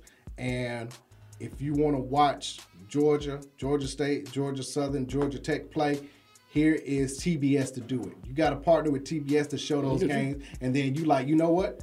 Keep your NCAA status or whatever. These kids are coming here, they're getting paid, and they're being seen. Yeah, I mean, and it makes it a lot easier being seen now with technology and everything. Yeah, yeah. I mean, it's good to have the money behind the networks, but at that point, you can bypass the NCAA. I think it's a whole lot easier for basketball because guys are able to create their own brand. They're able to, because of social media, create their own following on IG or Facebook or Twitter or Snapchat or whatever. They're able to then be able to say, it's a part-time job. To me, my stuff going on, my social media is no different than another student going to work at Starbucks. You know what I mean? So I think basketball guys are, the basketball side of things is easier to create, or even baseball, easier to create that platform for you to be able to see some money from your likeness or whatever. Well, across the board. But football, even the NFL, you got more stars who are basketball players than you do football. Yeah. It's only quarterbacks, running backs, maybe wide receivers. That's it. It's a small pool, but to that point, out of 15 players, at least 12 of them can become a brand in basketball. But I think, like I said, I think those guys already would have their platform even before. Like, it would not be a surprise if, UNC was like, they wanted to recruit somebody, and they would already know going in that recruit already has his brand set up as far as who he is and what he does on his social media, and then they can regulate, okay, you can do X, Y, Z, and, make whatever you need to make, but don't cross over into this area. It'll probably be, to that point, it'll probably be more so commercials. Yeah. So we'll talk about UNC and Cole Anthony, a freshman to ever drop 34 in his first game out of all the greats that have come from there. Let's say he starts doing car commercials. Yeah. So that he could get in the local area. Right, in the local area. Yeah. I think it'll be more that than national. Stuff. and that's what I mean. But still, or if local subway, he goes to the local subway and does a commercial. But I'm saying even at that, if again, the basketball kids, the basketball platform, it's easier for me. They already have a following for the most part. The AAU, you take somebody like D Wade and LeBron's son. They got a following. So now if they don't go straight to the league and they go to a school, you know what I'm saying? The school already knows whoever takes them. Like, okay, you already know what's coming with this kid. So let's go ahead and build the platform and the parameters to make sure he doesn't overstep the boundaries into whatever the rules are now. Which is why I think they're going to get rid of the one and done for basketball. Yeah, but that's not the case in football. There's no following. You know, we talk about high school sports and whatnot, but there's no Twitter following for, you know, for the quarterback out of Del Rio for McEachin. Yeah, I mean, there's one locally, but not even locally. He's not. You know what I mean? You don't say his word, and everybody like, oh yeah, McEachin. That's not even local. That's not the case now. You know, his neighborhood and the school district. Yeah, but statewide, it's not even that. Statewide. But now, if I call a couple of basketball kids statewide, everybody know who he is. You know, immediately we know who he is. Those guys have produced a platform way much more advanced than football guys. So, but I think it's going to be tough on the NCAA. Even, you know, how they did Chase Young from Ohio State, how he repaid a loan. They went back in time. And they knew about it in May. Yeah. And you let it slide then, but now you bring it up. You should have did something about it in May when it took place instead of that's just somebody from Michigan. That's they whistle whistling Dixie over there. Michigan or Michigan State. But to do the number one possible draft pick in the NFL and Chase Young, and the number one pick, James from Memphis, on the same day. I sit down. Now, the basketball guy, he got 30-some-odd games. I understand fighting, you know what I mean, and go ahead. But Chase Young, you in a different sport, too. The weigh and tear on your body. I know you want one. I get it. You know what I mean? But this is where, you know, you have a sit down and be like, you got somebody that, this is where it's important that hopefully he has somebody that's talking in his ear and they know they're saying that says, hey, you know, I know you want to go play. You know, there is something about, you know, playing and going to a bowl game or playoffs and winning a national title. But I am telling you with authority that these 5 teams is going to wind up picking you in next year's draft. No, and he's the first defensive player. I don't know.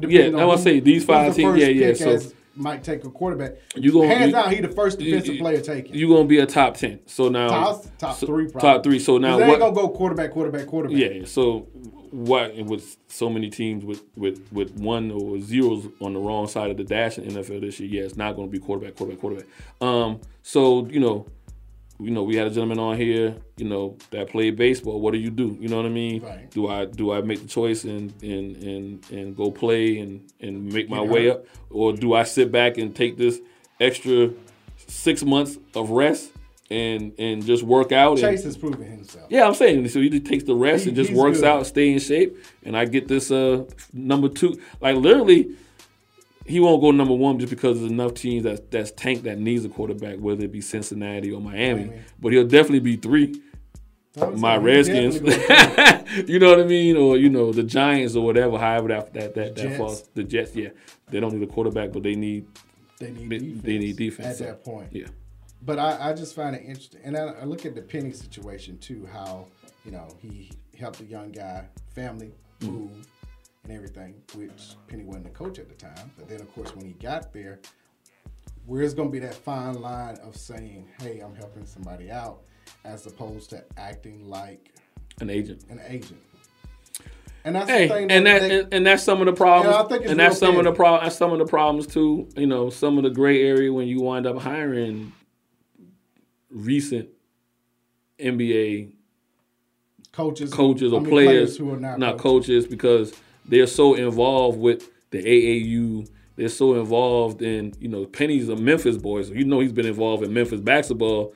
He never left Memphis. You know what I mean? Even when he was playing in the league, he never left Memphis. The same problem would be for Deion. Deion ain't never left Florida. You know, his influence. Texas boy now. But his influence is still that northern part of Florida. That's why I'd rather see him as a recruiter. What happens? What happens when if he becomes a coach and people want to dig up you helping a kid? You know what I mean? That he coached. That he winds up maybe recruiting and comes. Yeah. So it's a lot harder for some of these guys to coach under that umbrella of the NCAA. Okay. NFL, before we get out of here, last night's game told you what about the Cowboys? That they're going to be 10-6 and win the division. What we've been said. What, they 5-4 now? Okay, so I see 2 more losses before they're going to be 10-6 and win the division. Is Minnesota really for real? Yes. They are. They can run the ball and they can stop the run. Now all they gotta do is hope Cousins. If Cousins do what he did, Cousins ain't gotta be great. Cousins don't have to be great. Now, if you get into a game where he has to be great, they going home. Well, I don't say great, but he's gonna have to be really good. He's gonna have to at least for Cousins. That's being great. So you know, but if you could keep the game where he is, you know, a manager, and he's the new Eli. Oh man, you done made that man Eli. Eli got 2 Super Bowls. And with what I'm saying, with that defense and the running game, you look at the Giants, the Minnesota Vikings, all that. They got a run game and Cook. If Cousins can Eli it, and they got a strong defense, I'm just saying, he doesn't have to be great. He has to be good. And if he be good, they have a chance to get to the Super Bowl. Okay. When they got a quarterback that has to be great, they wind up like they fizzled out 2 years ago. With that, their defense was better 2 years ago than it is now. How about the Raiders 5-4? I hate to say it, that joker is a Coach of the Year candidate right there. I'm about to throw up a little bit in my mouth by even saying that, but you know, if they wind up, he struck on his draft picks. He a half a game out of first place. He struck on his draft picks. So you talk about coach of the year right now. You got to talk about him. One who's probably not coach of the year, Andy Reid losing to Tennessee, 32-35 in Tennessee up there in Nashville. Remember I told you week 3 when they had no defense. Remember I told you week 3 when old boy from Jacksonville was out there dangling Ramsey, and I was like, Casey need to go get him. If Casey wants to win a Super Bowl, get him. Again, you whiffed. They whiffed. Philly was mad that they didn't get them. They had internal problems in the locker room that has leaked out that they had. The reason why they wouldn't go get them. But if you want to win a Super Bowl and you feel your defense is lacking somewhere, and then you want to be able to shut down half your field, and now you can focus the rest, they should have go get them. And they didn't. So they wasn't trying to win. And you had to feel that at the end of the day, what cost you the game to New England last year? They picked on one corner, and they threw the grunt 19 times in a row. Bengals still haven't won a game. And they ain't trying to win. 49-13 over the Ravens. Bengals getting the 1 draft pick. We thought Miami, and Bengals was like, hold my beer. Right. Don't, like, wait a minute. Don't have a seat. Don't play anymore. Green, you okay? No, you're not. Sit down. And don't pick up the phone when Marvin Lewis calls and say, hey, let me help y'all out. No. They got Cincinnati get the number 1 pick. I'm impressed at how well Lamar Jackson is throwing the ball. Yeah. Running it, I knew that was going to happen, but his passing, the accuracy that he and they messing around bringing RG3 into the mix on y'all gonna have y'all confused now. They messing the one that skinny option that basically they ran in Washington for a couple of years when Shanahan was there. And that's Pistol, what they call Pistol. And that's the thing. When are we going to start giving John Harbaugh credit for being an excellent coach? I think we already did. It was his brother that keep bringing his name down. Attached to the Harbaugh name. People, it's like the man. When you say Harbaugh, you just think automatically that drug up there in Ann Arbor. You think about him. You forget about John that's keeping Baltimore, kept him afloat, made the decision to let old boy go when he was Flacco when he seen that he was – out of gas, and went with Lamar Jackson. Probably a little bit premature by some people's standards, but he was the best option to win. But the credit to bringing in the offensive coordinator that had Kaepernick in San Francisco to bring him over and say, Lamar, this. But no, I also the credit to bringing RG3, who was a broken habit, who was a broken record, to say, you know what, we're gonna perfect this offense in practice. So we gotta have somebody for you to practice against or to run. And so they RG3 is that fit too. But I mean, that's what you do when you have a quarterback. Yeah, because nobody was touching RG3 with a 10-foot pole. No. Okay then. But I'm saying, but you never talk about Jim Harbaugh as one of the greatest coaches. He's not. He's a good, but he's a good coach. You go Walsh that came. Harbaugh get the same disrespect that Tomlin get. And Tomlin now has his team at 500. Coach of the year right now. If you ask all the coaches of the year on the AFC right now. So Chucky and Tomlin, you lose your star quarterback, you lose your franchise quarterback, and you somehow John Harbaugh. But people don't. John Harbaugh has a championship on his team. But, never had a losing season in Baltimore. Yeah. I mean, his name just started. I think the defense. the defensive prowess of Baltimore over the years overshadowed anything that he could do offensively. And I think the same thing happened to Brian, the previous coach. You know, listen, he won a Super Bowl with you talking about Billick? Yeah, Brian Billick. You know, the defense was so dominant, it overlooked what they actually did on offense. You know what I mean? And for you to win a championship with Trent Dilfer, that alone should get you in the Hall of Fame. And what was crazy was he was ready to leave the Ravens that year before. Yeah. But decided to come back one more time. But if I had to go right now, I have to say Tomlin is coach of the year. If Oakland makes it to the either one, right now today. You going? I go Tomlin. I go 1A Chucky, as of this week. Right, as of right now. You know how they got to finish, but looking like Pittsburgh might make a run for a wild card. And Kansas City would be incredible. Kansas City might not make the playoffs if their defense don't get together.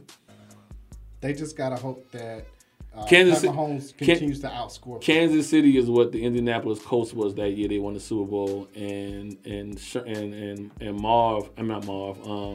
Tony was like, he kind of broke the rules. Y'all got to start practicing in pads. And there's no way to get y'all tougher other than to beat y'all up during the week. And so I don't know if we can really do that rule-wise, but it's something got to change with that defense because they can score 35 with their eyes closed. This is similar to the Falcons. They can score with their eyes closed. They would have 27 that week, and before was 24. When Mahomes was out. Yeah, so it's the offense is not the issue at all. They just soft as cotton on the defense. How about the Falcons? 26-9 over the Saints down in New Orleans. Surprise and not surprise. Not surprise. I had it split. But usually it's one win. They both win on the road. No, I'm not gonna let you have that one. You can't say you're not surprised. You can say you're not surprised by the win, but you can't say you're not surprised by the way they won. No, yes. Now that part I am surprised. What, 6 sacks? You know, you gotta watch him. You gotta watch him today.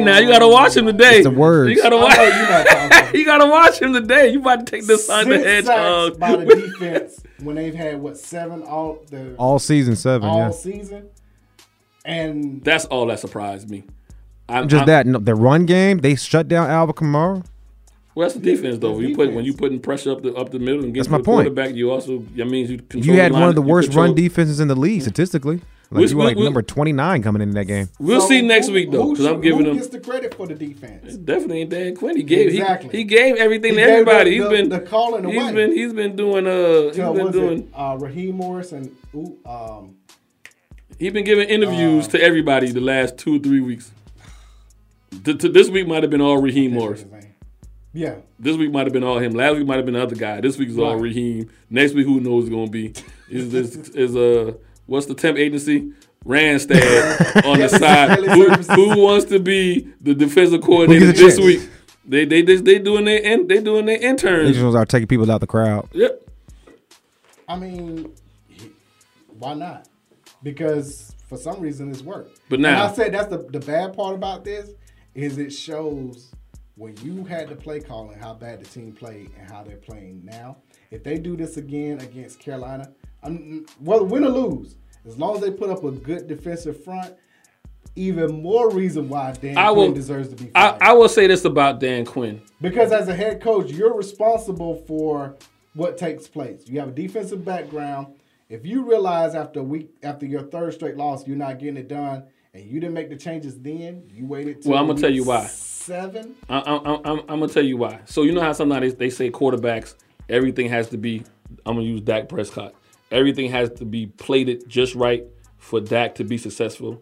The wide receiver, he can't. You know, this has to happen, that has to happen, and then he can make the throw. He can't improvise. He's not. You know, he can move around, but things have to be perfect. Tight end got to do this. The running back got to do that, and he wins.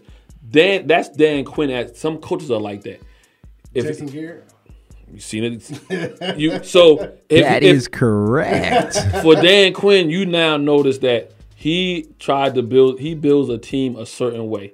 And whenever you remove one of those pieces that he needs to have, he can adjust his scheme to make it to make exactly. So it's not so much. And I'm not saying Keanu Neal's not a good player, but Keanu Neal is more important to Dan Quinn than than Keanu would be to any other system. So that to me tells me not only is he's not ready for your head coach. He's probably not even that good of a defensive coordinator if you can't mix the pot up. Whereas he's given the job to other people the last couple of weeks, and they have seen things out of the other players that, you know what, let's run this more because it placates toward their strengths and what they're trying to do. And we've always said we wonder why either the first half they get tore out the frame because he can't do in-game decisions, or he gets tore out in the second half because teams figure out and he can't make the end game adjustment. He can't make the Cowboys. It like they sleepwalking through the first two quarters, and then all of a sudden they start playing. You can't make the end game adjustment. So that tells me, like to your point, it tells you a lot, but more so about him than about the players. Right. So yeah, we'll see. Big matchup this weekend. Oh, who you got? Auburn, Alabama. Who you got tonight? Seattle, San Fran. I go San Fran. On the road, San Fran at home. I think they'll be 9-0. I think so. They're gonna be the last unbeaten team. Just because of that, I'm going Seattle. Let's go, let's go, let's go. See how you do. I'm going Seattle, baby. Let's go. San Fran's up 10-0. God damn it. The Sports One. I wear all the arguments on this debate. Hey, but make sure, all of Alabama, all of Georgia, if you're coming down to Auburn for the Auburn-Georgia game, make sure you come to Game Time Sports Bar and Grill. Once again, Game Time Sports Bar and Grill. That's 675 Opelika Road in Auburn, Alabama. It's only 1 mile from the campus. We will be broadcasting live down there a couple hours before the game, so make sure you come down. But if you need to find out anything else about DNA Sports Talk, you find DNA Sports Talk on Instagram, DNA Sports Talk on Twitter, DNA Sports Talk on Facebook, DNA Sports Talk on Snapchat. Reach us directly. DNA Sports Talk at Gmail. Website www.dnasportstalk.com. Right back here next Monday on WWE 1100 AM. Saturday, Game Time, Auburn. Peace. You ain't gonna pick the Big Ten? They ain't playing.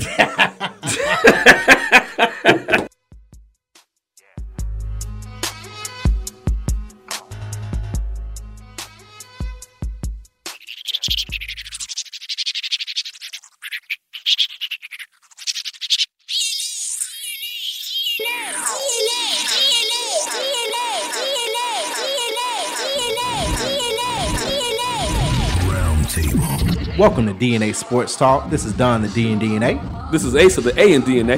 Where we come to you live each and every Monday, 7 to 9 p.m. Eastern Standard Time. On WWE AM 1100, iRadio Now, iHeartRadio, TuneIn Radio. Where we bring the facts about sports. If you don't agree, say so. Tell the whole world the truth is back.